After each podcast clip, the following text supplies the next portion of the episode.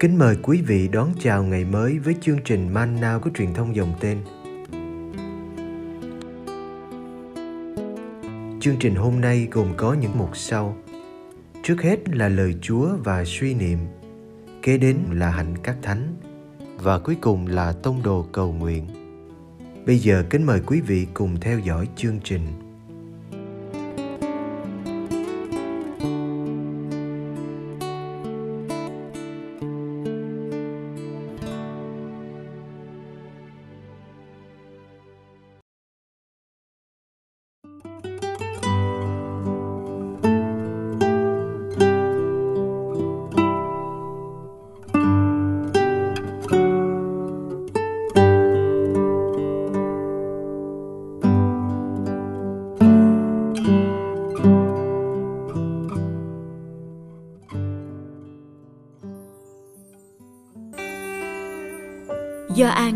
14 Đức Giêsu đáp: Ai yêu mến thầy thì sẽ giữ lời thầy.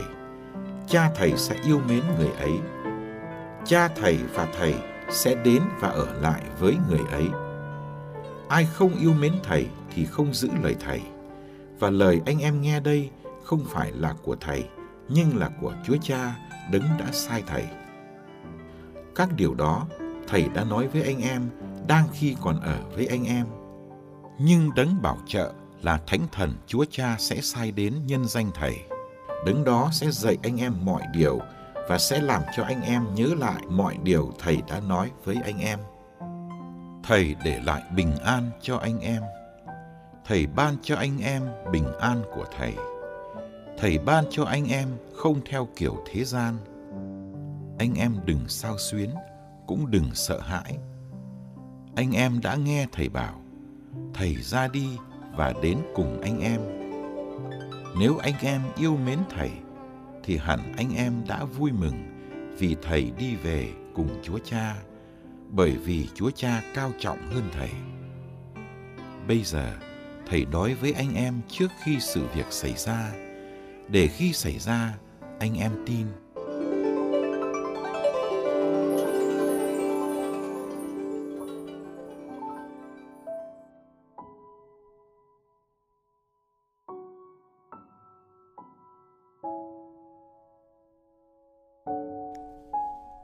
chúng ta thường đặt câu hỏi, thiên chúa ngự nơi đâu?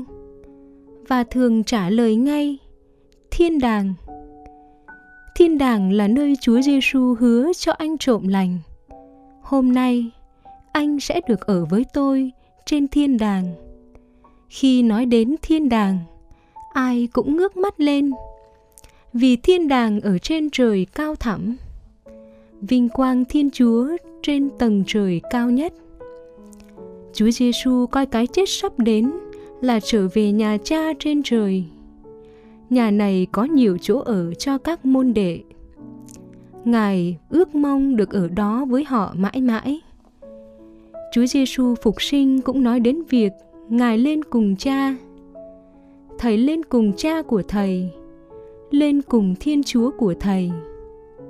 Quả thật, thiên đàng là đích đến của đời người tín hữu trở về nhà cha, được vào nước trời, được lên thiên đàng.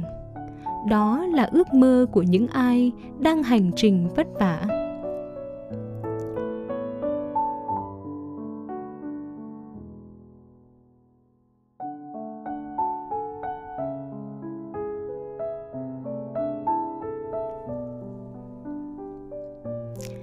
Người do thái tin thiên chúa ngự trên trời và tin đền thờ dưới đất là nơi Ngài ngự. Chúa Giêsu quý đền thờ và gọi đó là nhà cha. Như thế, có nhà cha ở trên trời và nhà cha dưới đất. Nhưng khi đuổi những người buôn bán ra khỏi đền thờ, Ngài lại khẳng định một điều hết sức mới mẻ. Đền thờ đích thực không phải là đền thờ Jerusalem mà chính là thân thể của ngài. Đền thờ này sẽ bị người ta phá hủy, nhưng nội trong ba ngày, tôi sẽ dựng lại.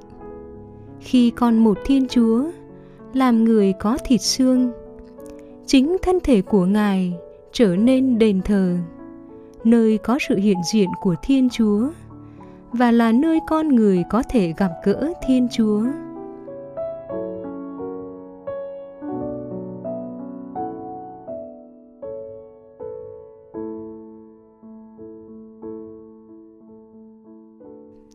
Khi Chúa Giêsu trở về nhà Cha, khi Ngài không hiện diện bằng thân xác thể lý nữa, Ngài vẫn muốn ở lại với các môn đệ của Ngài.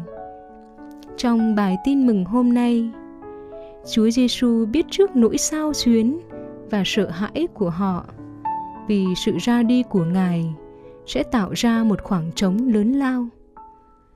Lòng anh em đừng sao xuyến và đừng sợ hãi thân mình thầy sẽ bị người ta hành hạ và giết đi. Đền thờ là thân mình thầy sẽ bị sụp đổ. Nhưng muôn ơn sẽ đến qua cái chết của thầy. Các môn đệ mất đi sự hiện diện thể lý của thầy, nhưng họ lại được dư tràn bao sự hiện diện khác.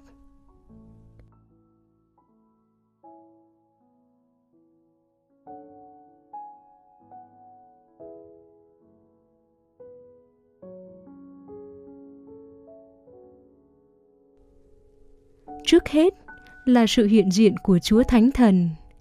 Ngôi vị thần linh này do Chúa Cha sai đến để ở với, ở giữa và ở trong anh em. Đây là đấng bảo trợ khác, cũng là vị thầy khác. Đấng sẽ làm họ nhớ lại những gì thầy Giêsu đã dạy và đem áp dụng trong hoàn cảnh hiện tại. Hơn nữa, thầy Giêsu còn bất ngờ hứa cho các môn đệ một thiên đàng rất gần, nhỏ bé, đơn sơ và thân thương. Nó ở nơi lòng người yêu mến thầy và giữ lời thầy dạy. Cha thầy và thầy sẽ đến với người ấy và sẽ làm chỗ ở của mình nơi người ấy. Như thế, tâm hồn của người tín hữu đạo đức trở thành chỗ ở của Thiên Chúa, thành thiên đàng.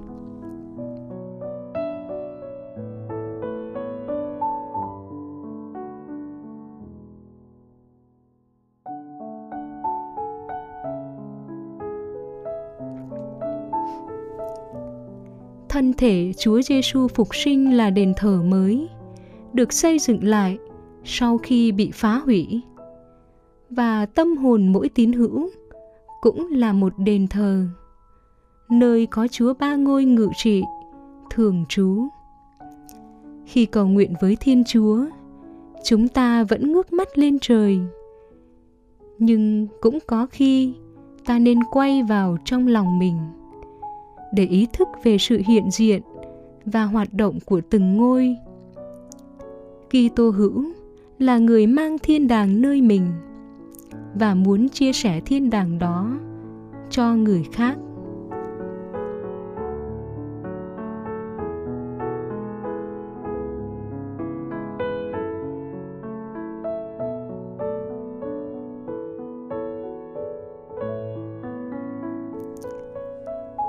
Lạy chúa, nếu con cứ mãi bực bội vì một lời nói thiếu tế nhị nếu con cứ nuôi cơn giận vì một hành vi khiếm nhã, thì tim con chẳng được bình an. Nếu con cứ dằn vặt mình vì một điều mình va vấp, nếu con không sao chịu nổi những sai sót của bản thân, thì tim con chẳng được bình an. Nếu con ưu tư phiền muộn vì những yếu đuối của mình. Nếu con cay đắng ghen tị vì những thành công của người khác, thì tim con mãi mãi chẳng được bình an.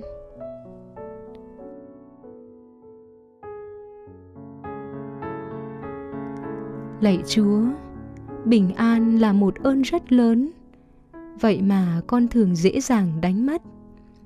Chỉ vì những chuyện không đâu. Xin giải thoát con khỏi cái tôi nặng nề. Để lòng con nhẹ nhàng thanh thản. Xin cho tim con vui trở lại. Và chữa con khỏi mọi tổn thương.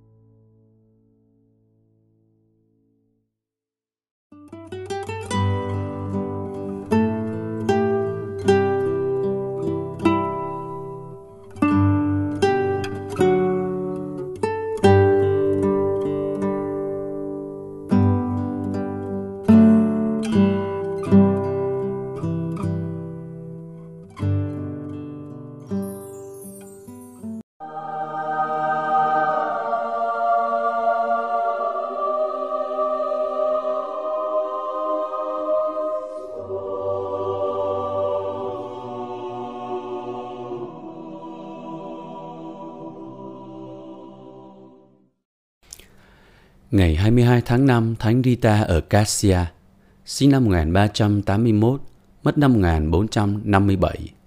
Trong nhiều thế kỷ, Thánh Rita ở Cassia là một trong những vị thánh nổi tiếng của giáo hội công giáo. Người ta thường gọi Ngài là vị thánh bất khả, vì bất cứ điều gì nhờ Ngài cầu bầu đều được Thiên Chúa nhậm lời. Thánh Rita sinh ở Spoleto, nước Ý, năm 1381 ngay từ nhỏ Ngài đã muốn dâng mình cho Chúa, nhưng vì vâng lời cha mẹ già, Ngài phải kết hôn với một ông chồng thô bạo và nóng nảy.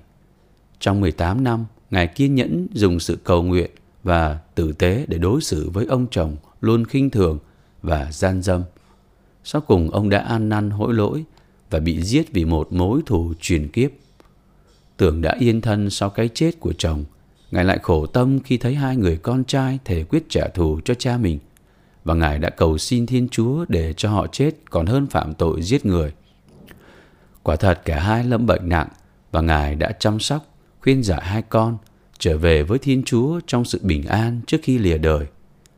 Bây giờ không chồng và không con, Ngài xin gia nhập dòng Augustine ở Cassia, nhưng bị từ chối vì không còn là trinh nữ. Với sự kiên trì và lòng tin mạnh mẽ, Thiên Chúa đã can thiệp để Ngài được nhập dòng. Người ta kể rằng một đêm kia Thiên Chúa đã đưa Ngài vào trong khuôn viên của tu viện, dù đã kín cổng cao tường. Thấy vậy các nữ tu tin rằng ý Chúa muốn Ngài được chấp nhận vào dòng. Trong đời sống tu trì, Ngài nổi tiếng về lòng bác ái và ăn chay hãm mình. Lời Ngài cầu nguyện cho những kẻ đau yếu thường được Thiên Chúa nhận lời. Ngoài ra qua sự khuyên bảo, Ngài đã đưa nhiều người trở về với đời sống công giáo – vào năm 1441, Ngài được đặc biệt chia sẻ về sự thống khổ của Đức Kitô bằng các vết mão gai trên đầu. Các vết thương ấy thật đau đớn và chảy máu, sông mùi khó chịu đến độ Ngài phải sống tách biệt với mọi người. Tuy nhiên, Ngài vẫn coi đó là ơn sủng đặc biệt và xin được sức mạnh để gánh chịu cho đến chết.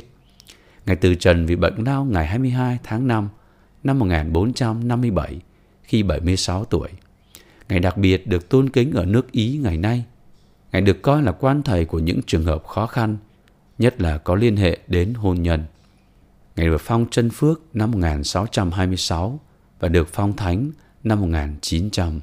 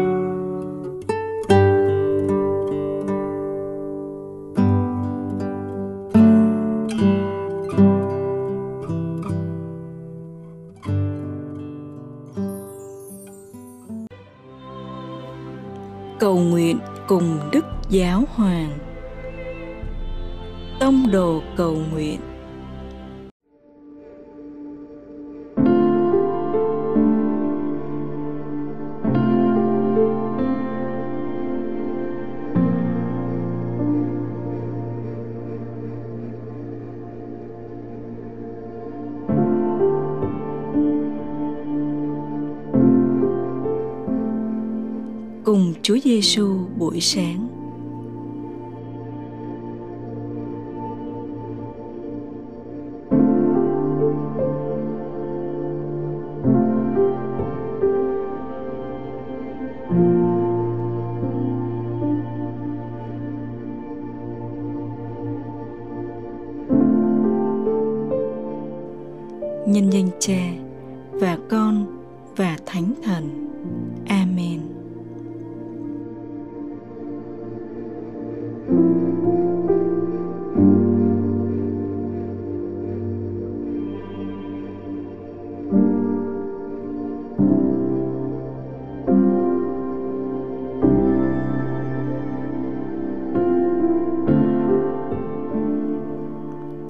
Cha, con đón chào ngày mới và chuẩn bị sẵn sàng để phục vụ sứ mạng của Chúa Kitô ở bất cứ nơi đâu thần khí Chúa soi dẫn con.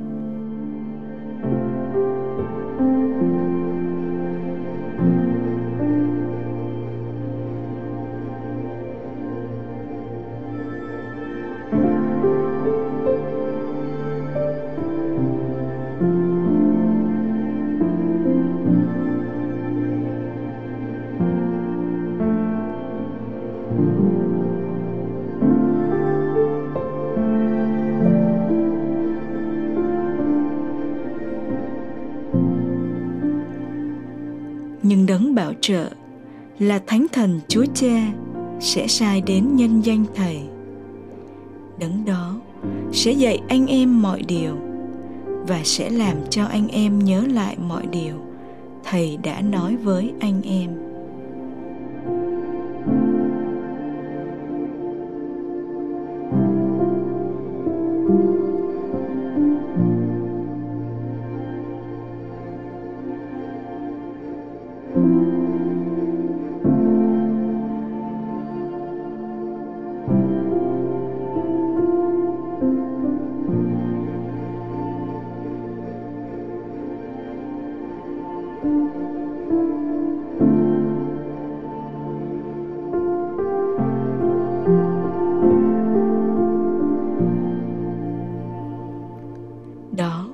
Là tiếng chúa vang vọng nơi cõi lòng con và dẫn con đi trên những nẻo đường của cuộc sống. Con nghe thấy tiếng ngài trong những biến cố đời con. Con lắng nghe chúa thánh thần và để ngài dẫn dắt ngày sống của con. Con dâng lời nguyện mỗi ngày theo ý đức giáo hoàng trong tháng này.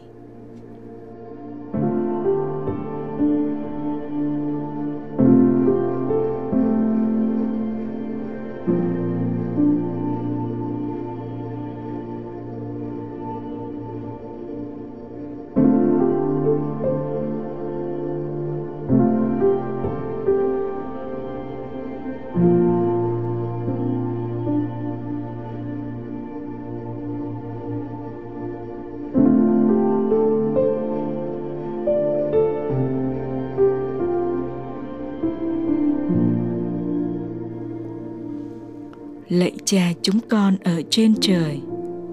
Chúng con nguyện danh cha cả sáng. Nước cha trị đến. Ý cha thể hiện dưới đất cũng như trên trời. Xin cha cho chúng con hôm nay lương thực hàng ngày. Và tha nợ chúng con như chúng con cũng tha kẻ có nợ chúng con. Xin chớ để chúng con xa trước cám dỗ nhưng cứu chúng con cho khỏi sự dữ. Amen.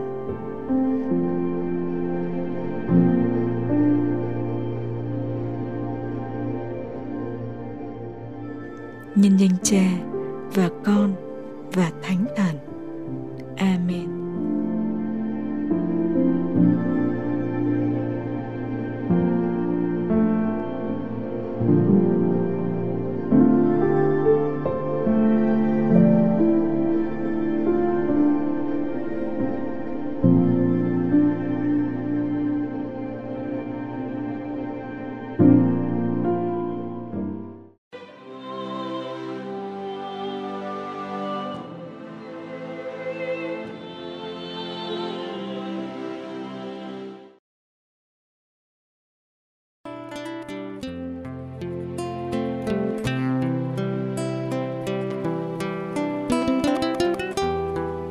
Cảm ơn quý vị đã theo dõi chương trình.